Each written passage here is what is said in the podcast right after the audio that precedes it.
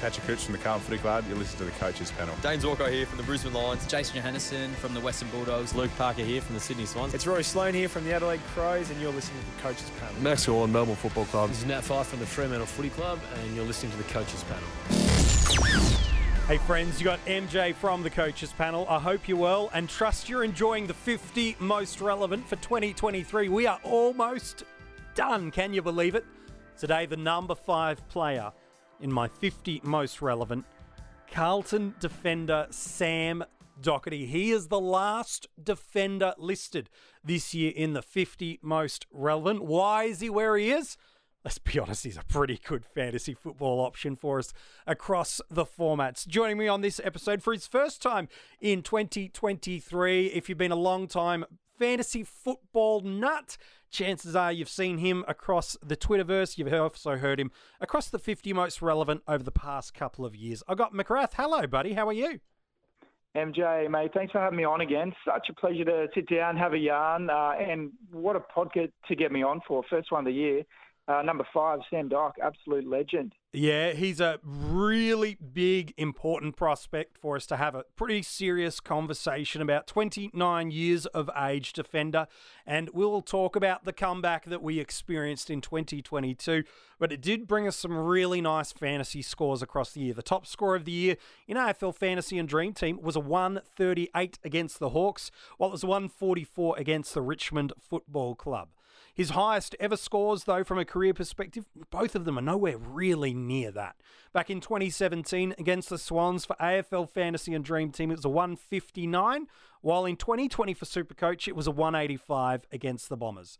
That really strong season last year means you are paying up some big dollars for him. He is just a touch over a million dollars in Dream Team. That's because he's averaged a 110.3. In AFL Fantasy, where it's the same average point, a 977k. While in Supercoach, his average of 109.6 means he's at a price point just a touch over $600,000.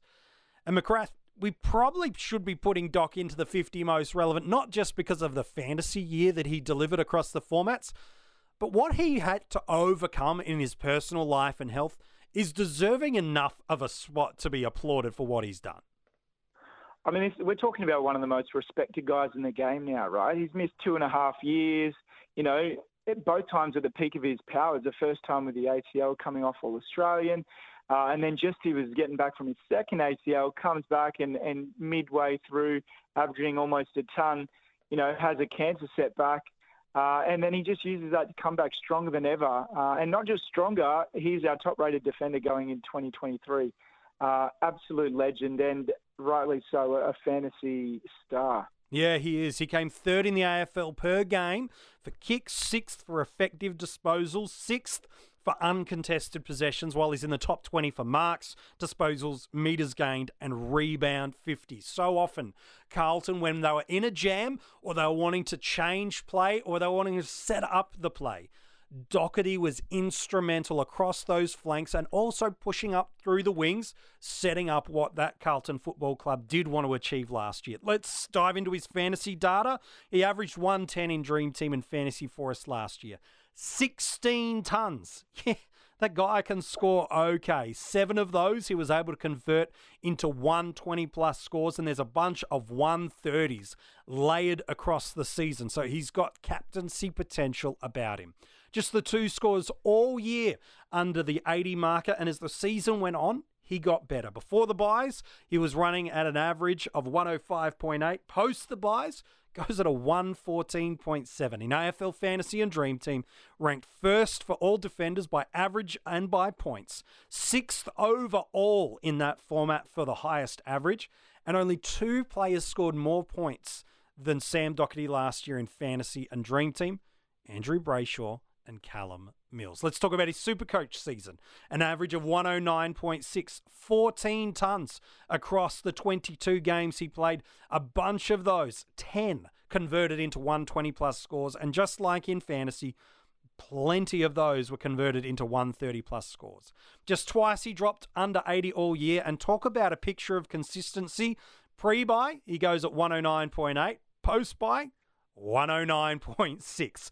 Of all defenders, fourth by average, third for total points of all our defenders in Supercoach, while overall, 13th overall for points. That's a pretty stunning season, isn't it, McGrath? Just, perfect, really. I mean, uh, you won't find a better a better season from a, a defender, let alone uh, you know a player, really. If not for a few absolute freaks of nature, the likes of you know Laird and Brayshaw. Uh, you know, we'd be talking about this season, you know, as one of the, the greatest, not even considering what he's gone through. But I think I really look like to look back at 2022 and see how that came about because he did go up, you know, almost 12 points from when he before he, uh, you know, got struck down. And I think a few factors really came together and everything broke his way. Mm. Uh, and the important thing, which I'll get to in a sec, is nothing has changed. In fact, things will improve. So the story, the narrative is really, really strong. Uh, end, of, end of 21, Michael Voss comes in, who was his first coach at the Lions, mm-hmm. and absolutely released the shackles on Doc. First thing he did was, you know, had that hard conversation, and, and Doc stood down from captain captaincy duties and let Crippa go alone, and he was set free, and he averaged, you know, 25% of contested possession, seven marks, three and a half tackles, nearly 30 touches a game, uh, as you mentioned, and you know, converted 73% of the time to a, a fantasy ton, which is huge. Um, I mean, the man deserves a lifetime of good karma after what he went through. But uh, I yeah. think I think it's going to start and continue paying off. Right? I mean, you mentioned he has a strong floor, the, the high ceiling, uh, and he, he's been trialled in in the middle. I mean, a few of the very short sample size, but those those two games he went into the middle exclusively in the last uh, fortnight of the season uh, with Carlton's troubles. He averaged, uh, well, he went 123 and 137 when the, um, they gave him bulk CBAs. It was like over 75. Yeah, 75 and 88% in those two games. So in those two games, yeah. he goes 130 in AFL Fantasy and Dream Team and 129.5 in Supercoach. So just stupid, really. And and look, I, I think you went through it. There's no there's no downside, right? There's no you know weak point. I, I've spent a couple of days trying to popped some holes in it, looked at him, you know, how he scores and wins and losses, two or three points aside, the start of season, end of season, no difference. Uh, his, you know, his midfield split was a lot bigger than the, you know, eh, playing in halfback, but not drastically, right? But yeah, if you look at it from a checklist, you know, he's got a family fantasy friendly role with potential upside. He's had flawless preseason. He has been trialing in the mids, and the last few match sims, he has been exclusively in the midfield. Uh, there's been minimal external change. Yep. Um, and and he's a captaincy option. I know you will ask me about a couple of uh, injuries. One key injury though that could impact him. So uh, if you want to go with that, and then we can lead down the devil's advocate role. Well, let, let's do that. So he played two games in the midfield last year due to just the lack of soldiers that Carlton had towards the end of the year. So it was more a forced move initially, but that doesn't mean it doesn't become a, a new normal. That happened with Rory Laird too during the 2020 season. The, the Crows were just getting destroyed for experience through the midfield. Uh, let's throw our halfbacker that knows how to win and use the ball. Oh my goodness, this is a really great move. So the fact he's training there is interesting to me. And there are those two injuries that we alluded to. So I'm keen on your take, and then we want to unpack that a little bit more. Sam Walsh back injury. It looks like he won't be back any earlier than round four or five. It could be longer than that, but he certainly won't be there by the time round one gets underway. The other is one of their more um, expensive players in Zach Williams is done with an ACL.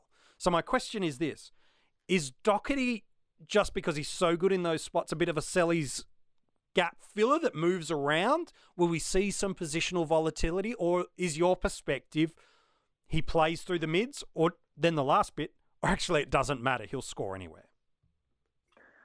Look, the the long and short of it is that yes, that last part is true, right? He's he can score. He's shown that he can score, you know, nearly 110 points a game as a defender. He's shown that he can come in and dominate where needed.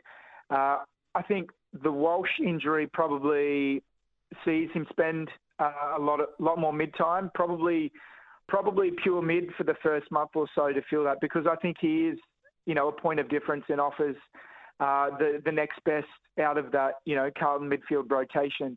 Uh, they are trialling him there for a reason. Mm. Uh, do I think he's going to be a midfield for all of this year? No, I don't.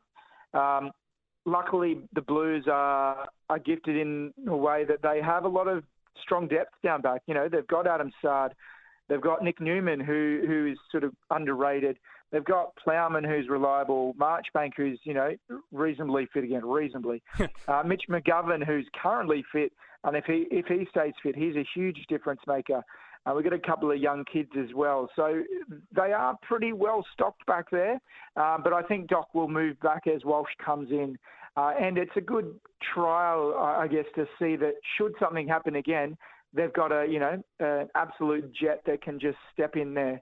Uh, so I think all the training in the midfield and the, the preseason is probably to get him ready there for that situation if if it does happen longer term. But you know, in fantasy terms, I reckon he'll come out of the blocks and probably go gangbusters mm. with a bit more mid time, uh, a lot more mid time, uh, and then he'll probably settle back into what we knew. But you know, at the end of the day, you're still probably going to get 110 average, potentially more. So you know, can you wait on him in fantasy super coach? I don't think you can. There won't be a good time to buy him. Well, I uh, think I, I think, that's a good start. point that you made there around he, there are some players that always give you a look whether it's one or two weeks, either via tag or the, the ball doesn't come towards them. Zach Merrett's the perfect example where you go, I know by the end of the year, you're going to be there and thereabouts. However, you will be value for me at some point in the year. Just purely based on what we know from Docherty under this Voss system, let alone previous errors of fantasy performance, he genuinely doesn't get a look. And the fact that it's, albeit a small sample size, he's got ceiling potential about him that's at another level when he does play in the midfield. That does make it scary for the percentage of coaches that are choosing not to start him for whatever those reasons are. And again, I, I think there's a, a, valid reason for it, which we'll unpack in a sec. But 16% of super coaches, 30% of Dream Team, and 26% of AFL fantasy coaches are finding the salary cap space to include him. But if what you said is true, that he starts strong because of the midfield role and then pushes back, people will be paying not just for the 110 he is now, they'll be potentially paying up to the 115, not getting that 50k cheaper that they're hoping for at round four, five, and six. That that could be someone that now becomes unattainable to justify spending up for that early in the season. I think there's some guys, and I'm sure you've mentioned it a few times on in the 50 most relevant. There's some guys that can take a season away from you, yeah. uh, for better or worse. This is one guy that if you don't start with him, he could take the season away from you, and you'll be chasing constantly, uh, and potentially overpaying for him at some point in the you know the first half of the season. So, I think in my mind, my narrative, there's more risk not selecting him than selecting him.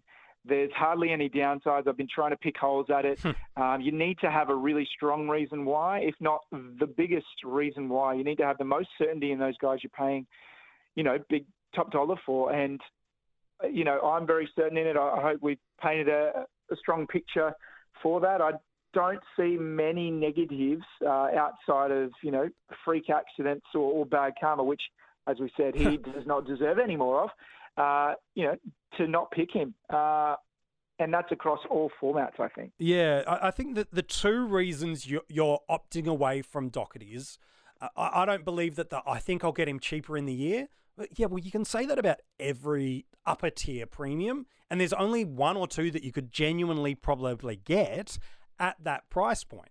So if you're going, oh, I'll, I'll get Coniglio at a cheaper price. Hopefully he drops. Or I'll get a Laird at a cheaper price. Hopefully he drops. I'll get Oliver at a cheaper price. Hopefully he drops. I'll get English. It's well, you won't have that many cash generation moments to justify getting all those many, and there will be somebody that pops, whether it be a tag game, an injury something affects their scoring and they become the priority upgrade that trumps over it. That's what makes this game fun is you can build your plans and then at the end of the day they can all completely fall apart. But the two reasons I think you can find a reason not to go for Docherty. One is there's something about that broader defensive line that you've decided based on your structure. You're going heavier in the forwards because of the more safe premiums, quote unquote, in your view, and the midfield premiums you don't want to skimp. So the back line becomes the place you don't get those upper guys because uh, outside of Docherty and Dream Team and Fantasy, I think you could say there is a blanket over a number of our defenders. In Supercoach, generally, yes. And outside of Docherty and Dream Team and Fantasy, that might give away my thoughts, by the way. Uh, but outside of him in Dream Team and Fantasy, I think you could put a blanket on others. So it might be right. I'll build through the Hayden Youngs, the Nick Daicoses, the Bailey Dales. I'll build through the value of the Salems and the Yeos, and I'll get him because structurally, it's how I get my side the balance. So, so I would understand that narrative. I don't maybe necessarily agree, but I'd understand the narrative. The other is this as close as Carlton got to finals last year, and as good as they looked in patches last year, they did not make where a club with the players they have, with the amount of all Australians and talent they've got on the list, not to be making finals again is criminal. And so, was it the game style? Was it a lack of cohesion at the end of the year? Ultimately, the club internally, as footy watchers and fans and the fantasy community, we can have our own objectives, but things didn't work in the end for Carlton. Uh, was it injury list? All those things, sure, okay, but there's got to be an evolution of the game style of what we saw last year. They can't just roll it out. And so, if if the narrative that they move the ball faster if they apply a little more surge mentality like we have seen from other teams. Geelong got rid of some of the possession heavy and pushed themselves to a final. We've seen Richmond, Collingwood, um, Brisbane to a lesser extent. Um, these teams that push deep into finals play less possession heavy. If that happens, that might clip some of the ceiling off Docherty. Remember, we talked about him sixth in the league for uncontested possessions and 20th for marks. So that would be the only reason it holds water, but I don't see anyone wanting to not have any piece of Docherty during the year. Whether you start him uh, and you just build around it and you don't care what happens, or you're finding a reason to get into him. If you don't have Docherty in your plans this year, you're in trouble. Totally agree. Uh, and I think coming to your points there, you're right. The only real alternative uh, as to why you wouldn't would be structure. Yeah. Uh, if you you're not looking for that anchor, you're going for more value, or you prefer, you know, you think uh, Dawson or Angus Brayshaw perhaps have a bit more value, or some of those younger guys. Um, and that's a totally uh, that's personal fine. decision, right? You know, the, you need to ultimately the one to have that narrative and sleep at night and be comfortable with that. Um, and that's fine. Who am, you know, I've never come first in AFL fantasy, so uh, I'm certainly not the best person to, you know, predict how that's going to shake out. Um, but I think coming to the the Blues, the Blues, uh, you know, their plans and the way they're going to play. I think 2022 was a really good indication of how Voss wanted to play, focusing on that midfield strength uh, and, and, fast ball, ball, movement into the forward line, getting you know Harry and Charlie to market and trying to score. We we created a lot of scoring opportunities. Unfortunately, couldn't you know hold it in for as long um, and and convert to goals as much. But I think the next element of that will be better transition football and holding on to it, uh, a bit tightening up on basics and, and hitting a bit more. So I don't think I'm pretty strong and, and confident that we're not going to go towards a less possession Richmond, you know, 2022 Geelong style I don't think that's phase two of Voss's fan. I could no, be wrong. No, well, that's what am, the preseason is. That's what the preseason games exactly. are for. Is oh, yeah. oh, what are we seeing? What are we noticing? And again, at time of doing this 50 most relevant, all we know is 2022 data and the things that seep out of clubs that are the narratives they want told. We really get to see things when it's no longer just you playing against each other and you're allowing your systems to function the way you want them to. There's the variable of opposition that comes through there, and so we will see a change. I'm with you. I, I don't see a drastic overhaul of what Carlton is doing, and it's for that reason I I struggle to find a way in Dream Team to not want to start him in Supercoach. I could see why there are a bunch of other yeah. names through there. Uh, that you might fancy more. You might go, oh no, I, I like Sinclair and Sicily and Stewart and um, Dawson. Yeah, okay, no worries. But everybody keeps talking about chasing value across the formats, and that's not necessarily wrong. But it's not just about chasing bang for your buck. You also want the best players in their lines in your team for as long as possible. And we talked about this with Rids on an episode around Rory Laird that they're priced at what they're priced at this level because it's what they've done. So you're not chasing Docherty because he's value. He's that's not his job, although you could argue he's got some if he has those centre bounce scoring like he did last year. You're chasing him and selecting him because you believe he's clear and supreme, one of, if not the best defenders this year, and you can build around him. Still, while value and chasing it matters, at the end of the day, success in this game does come from owning the best players for as long as possible. Yes, trading into guys at the right time, absolutely. Yes, hunting value, absolutely. Do, do not discount getting the best possible players and owning them for as long as possible. I believe in Dream Team and AFL Fantasy. Docherty is clear and supreme the best defender this year. I don't see anyone getting within five points per game of him unless something drastic changes. And that's what we're forecasting for in February. I can't see it. So for me in those two formats, I'm building it around him as an anchor. In Supercoach, uh, you can see there's three or four others around him, and I'd understand if you like them more. It might hit a structure or an element or a factor. Uh, that's fine. But at the end of the day, come round 24, if not a lot earlier than that, we're all going to want Doc on our side, aren't we, McGrath? We certainly will, mate. Every single game, all the salary formats, draft as well. I think, I mean, he's he's in every team I have, uh, and I I don't know some some selections you just can't afford to be cute. You just got to lock them in and throw away the trade button. And I think Doc's one of those guys this year. He's such a fascinating bloke. We're struggling in some portions of the community to find a way to justify spending the big dollars. And if you are locking him away early, you're looking at him as a VC or a C option early days. If he's not that for you, then fade on him as a starting option. From a reference point, AFL Fantasy and Dream Teamers, uh, his last three against the Tigers, who he plays round one, is 91, 95, and 129 for what it's worth. By the way, though, he's the, got a couple of loophole games, that fixture. That's exactly right. The, the good thing is, uh, if we are looking at him, though, the last time he played them was when he had that 129 in AFL Fantasy and Dream Team. So, not a bad way to have a vice captaincy option in the first game of the year. Let's talk about drafts and where he goes. Probably different in each format, more because he looks clear and supreme in Dream Team and Fantasy, and there's a few around the mark in him in Supercoach. On draft day, McGrath, this is a bit more of your specialty space. He's a D1, no doubt, but where's he going? Well, uh, fresh uh, annual annual draft, I'd be looking to take him in the second half of the first round. To be honest, he's um, look he's going to be the the D one clearly. I think there's upside there, uh, and for the reasons that people are picking Dunkley as a you know uh, an absolute unanimous pick one.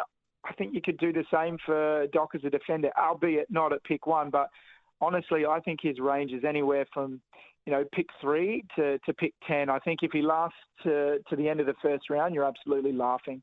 In Supercoach draft, I'd probably be taking him as, you know, anywhere from the first to the fourth defender off the ball, which, uh, depending on how things fall, it might be in the first two or three rounds of your, your draft.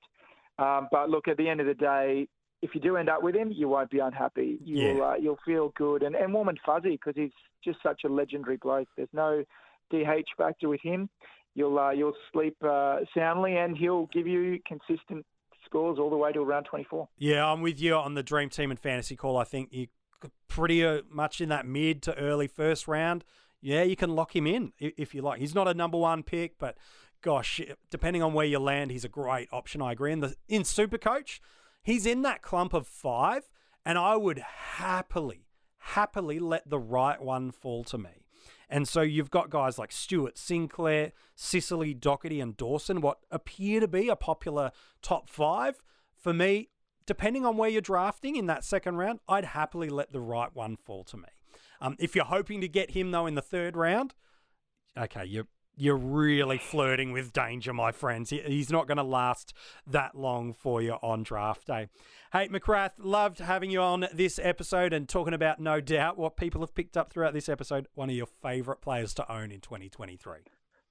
He certainly is, mate. Such a pleasure talking to you. I really appreciate uh, getting you on, and hopefully everyone uh, enjoyed some of the insights and the discussion. He's a guy that I could certainly talk about for hours. So, uh, yeah, uh, hopefully everyone enjoyed it, and uh, we'll talk again soon, mate. Definitely. Enjoy the rest of your preseason. We definitely will. He's at number five. Four players left to go in the 50 most relevant. If you want to go and follow McGrath on Twitter, all the details are attached in the descriptions of this podcast. You can go in there, click that, and follow him across Twitter.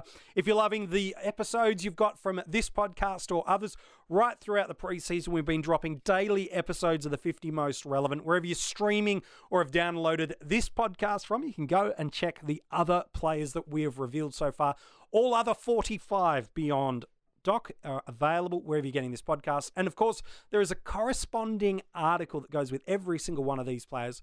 All the links for them you can find at coachespanel.tv, which is also where you can go and get involved in our Patreon supporter group for just a couple of bucks a month. Not only does it practically help us do what we do here at the Coaches Panel, it also gives you access to hidden groups, exclusive content, articles, podcasts, and the works. All the details to join our Patreon supporter group, you can find that at coachespanel.tv. All right, we're getting in the real serious part of the 50 most relevant now. The final four players of the 50 most relevant. Tomorrow, who have I got at number four? Over the past three seasons, this guy has been one player that if you didn't own in Supercoach, you didn't have a good season. Over the past handful of years in AFL fantasy, he's been one of the most reliable, durable, and consistent premiums that we've got available to us. He's got a tough start to the year, but I think he's good enough that that doesn't bother him. Who is this premium that has been so good for so long that we just assume is going to be great again? We'll talk about him tomorrow in the 50 most relevant.